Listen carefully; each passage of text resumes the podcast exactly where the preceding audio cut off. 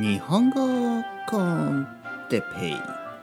日本語学習者の皆さんをいつもいつもいつも応援するポッドキャスト。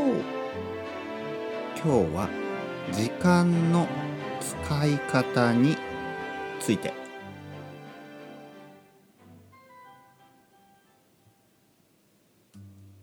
はい皆さんこんにちは。日本語コンテッペイの時間ですね。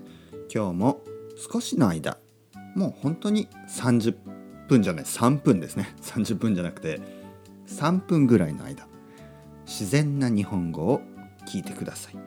自然な日本語をたくさん聞けば皆さんの日本語はもっともっともっと良くなります。もっともっともっと上手くなります。ね、えー、これはビギナーレベルですけどもし皆さんが中級から上級者の人は日本語コンテッペイのねもう一つのチャンネルがありますからそちらへ行ってください。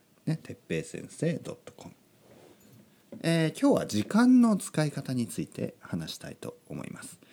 まあ英語ではタイムマネジメントねまあ日本語でもタイムマネジメントっていうね言い方をします。時間の使い方ね時間の使い方皆さんうまいですか？それともあまりうまくないですか？僕はですね時間の使い方はえー、悪くはない。でもやっぱりもっともっと上手くなりたいですね。例えばたまにねたまにいつもじゃないですよ。でもたまに気がついたら何も何もできずにね何も大事なことをせずに夜になっていることがありますね。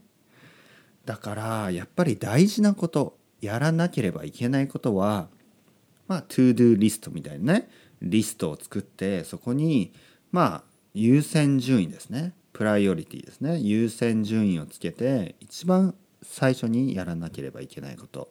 次にやらなければいけないこと。その次にやらなければいけないこと。ね。それを一つずつやっていく。それが大事ですね。優先順位をつける。優先順位をつけると言いますね。プライオタイズすること。を優先順位。優先というのは大事なこと。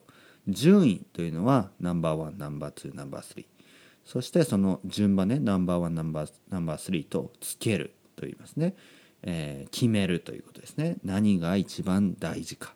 何を最初にしなければいけないのか。そうすることによって時間がね時間をうまく使うことができる。と思います。僕はそう思います。皆さんどうですか？時間の使い方がうまいですか？それともあんまり上手じゃないですか？うん。時間の使い方は本当に大事ですね、えー、皆さんは忙しいと思います。勉強している学生の人とか働いているね仕事をしている人とか子供がいる人もいるかもしれない。だけど日本語を勉強してますね。だから時間をうまく使いましょう。例えば日本語コンテッペを聞きながら部屋の掃除をするとか。日本語コンテッペを聞きながらランニングをするとか。ね。結構いい時間の使い方だと思いますけどどうですか？どう思いますか？皆さん。それではまた。チャオチャオ。またねまたねまたね。